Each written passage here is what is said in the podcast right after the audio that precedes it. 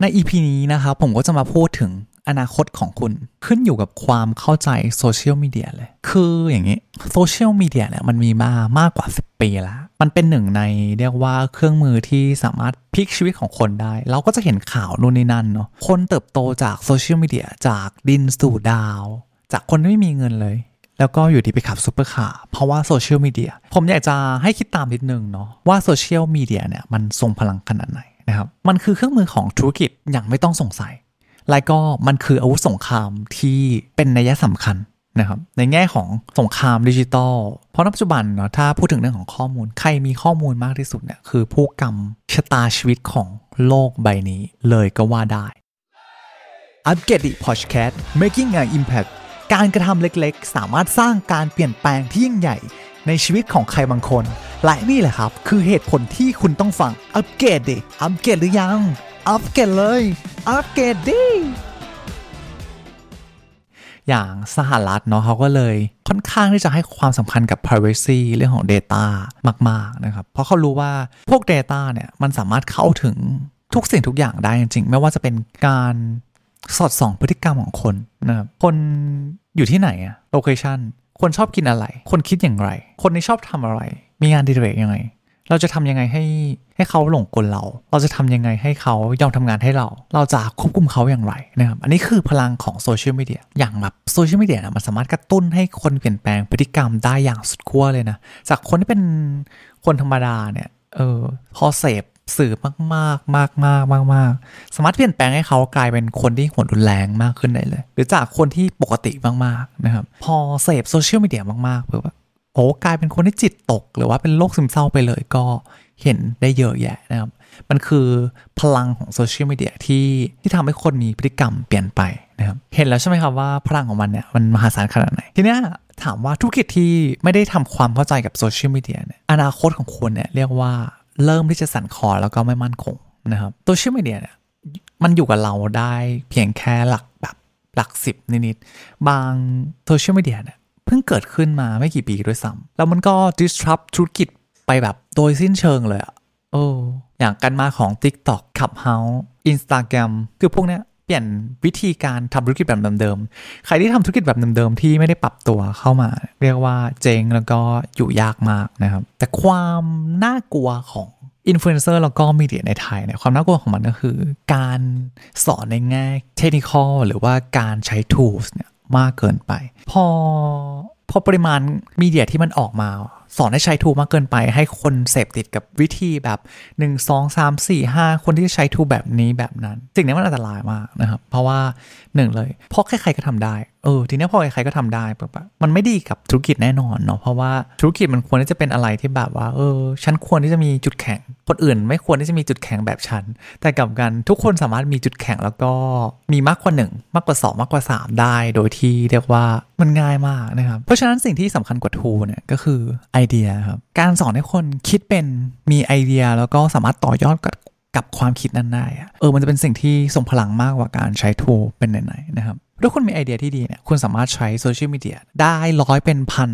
ได้เป็นร้อยเป็นพันกระบวนท่ามากกว่า การเพียงแค่ อ๋อ รู้วิธีการใช้ tools นะครับ ทีนี้การมาของ TikTok แล้วก็การฟีเวอร์ของ short video เนี่ยเรียกว่ามันจะเป็นตัวที่เป็นคันเร่งเลยครับ ในการทำให้ให้ธุรกิจเนี่ยมันเปลี่ยนแปลงได้ไวขึ้นมาก ๆ แล้วปัจจุบันเนี่ยคนก็เริ่มชินกับการเสพ short video หรือว่าคอนเทนต์ที่คอนเทนต์สั้นๆเออสรุป ได้ใจความ 15 วิ 30 วิแล้วก็จบแล้ว เพราะคนมีเวลาน้อยลง ฉันไม่อยากจะไปเสพแบบ long content ไปแล้ว เพราะว่าโอ้ฉันมีเวลาน้อย ฉันอยากจะเลื่อนแล้วก็ได้รับข่าวสารหรือว่าเทรนด์ที่มันทันในณเวลานั้น แต่ว่าในแง่ของการใช้โซเชียลมีเดียเนี่ยเราไม่จำเป็นที่จะต้องยึดติดว่าอ๋อฉันควรที่จะเป็น Facebook ฉันควรจะเป็น TikTok ฉันควรที่จะเป็น IG หรือว่าเป็น Google นะครับมันขึ้นอยู่กับว่าธุรกิจของคุณเนี่ยมันเหมาะกับแพลตฟอร์มแบบไหน แล้วก็ฉันควรทำอะไรณเวลานั้นแยกเป็นสองประเด็น อย่างเช่นธุรกิจโรงแรมเนี่ยเออการทำพวก Google Google Ad อะไรเงี้ยเออมันก็เวิร์กหรือว่าการใช้อินฟลูเอนเซอร์ในการรีวิวบน TikTok อะไรเงี้ยก็เวิร์กเช่นกัน อันนี้ก็คือจะเป็นประเด็นแรก ประเด็นที่สองก็คือ การเข้าไปอยู่ในแพลตฟอร์มที่มันถูกที่ถูกเวลา ยกตัวอย่างเช่น สมมติว่าเราได้ยินเกริ่นๆมาว่า อ๋อ ช่วงเนี้ย TikTok เนี่ยมันกำลังดันฟีเจอร์นี้นะเออคนที่ทำธุรกิจเนาะหรือว่าคนที่ทำมีเดียเนี่ยควรที่จะมองเห็นด้วยว่า อ๋อ ตรงนั้นน่ะเขากำลังดันสิ่งนี้อยู่ ดันสิ่งนี้หมายความว่าว่าอะไร ยกตัวอย่างเช่น สมมติว่าเราต้องการดันอะไรสักอย่างหนึ่งเนี่ยเราก็ต้องมีงบประมาณในการดันแคมเปญนั้นให้มันสำเร็จใช่ไหมไม่ใช่ว่าอยู่ดีๆฉันอยากดันแล้วฉันไปคลิกหนึ่ง ปึ๊กแล้วดันเลยไม่ใช่นะครับ มันจะมีเม็ดเงินที่ต้องใช้ในการดันแคมเปญนั้นอยู่นะครับทีนี้พอเราเข้าไปเข้าร่วมแคมเปญนั้น เรียกว่าเราก็จะได้อานิสงส์ ในการ feeding โฆษณาของเรา เพื่อให้ให้ธุรกิจหรือแบรนด์หรือว่าการขายหรือว่าการทำ affiliate ของเราเนี่ยมันมันเข้าถึงผู้คนได้มากขึ้น หลังจากนั้นหรือว่าเราอาจจะได้ยินเกริ่นมาว่าอ๋อช่วงเนี้ยเขาดันการเขียนบล็อกนะเออถ้าเราเข้าไปในจังหวะที่เรารู้ว่าอ๋อเขากำลังดันเขียนบล็อก เราก็ไปทำบล็อกดีไหมเพราะว่าเขาก็ลงเม็ดเงินให้เราอะไร อันนี้คือสิ่งที่สิ่งที่สำคัญด้วย เพราะว่าพอทำแบบนั้นนะต้นทุนของธุรกิจที่คุณจะต้องลงเม็ดเงินในการทำโฆษณา มันก็จะน้อยลงด้วยเช่นกันนะครับทีนี้ความท้าทายของมันก็คือโห